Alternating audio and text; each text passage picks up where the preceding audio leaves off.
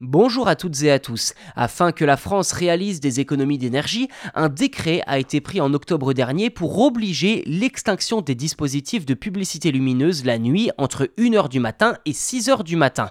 Pour contribuer à la sobriété énergétique prônée par le gouvernement, les opérateurs de ces infrastructures, notamment SNCF et Aéroports de Paris, ainsi que les régies publicitaires JC, Deco et Média Transport, ont signé une charte d'engagement.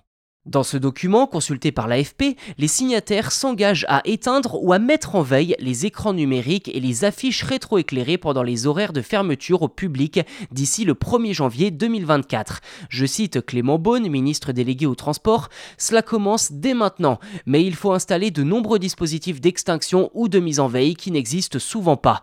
Alors pour traduire ces propos, il s'agit tout simplement d'installer des interrupteurs. Dans une annexe de cette charte, la SNCF s'engage par exemple à réduire de 71% la consommation électrique de son parc de publicité lumineuse d'ici 2031 par rapport à 2022 et à diminuer de 45% les émissions de carbone liées à ces dispositifs pendant la même période.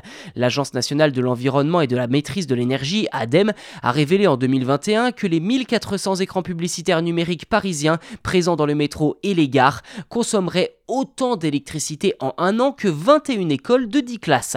L'agence a également ajouté que les émissions annuelles de gaz à effet de serre de ces 1400 écrans représentaient autant que les émissions dues à l'utilisation du métro parisien pour 20 millions de passagers.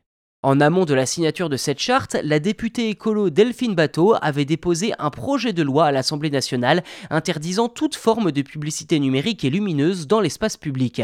Du côté du gouvernement, je cite la ministre de la Transition écologique Agnès Pannier-Runacher, nous faisons le pari de l'incitation et de la confiance plutôt que celui de la coercition. Satisfaite de l'acte 1 de ce plan de sobriété lancé l'année dernière, la ministre appelle à poursuivre et à amplifier les efforts entrepris. Reste désormais à savoir les engagements de cette charte seront tenus en temps et en heure.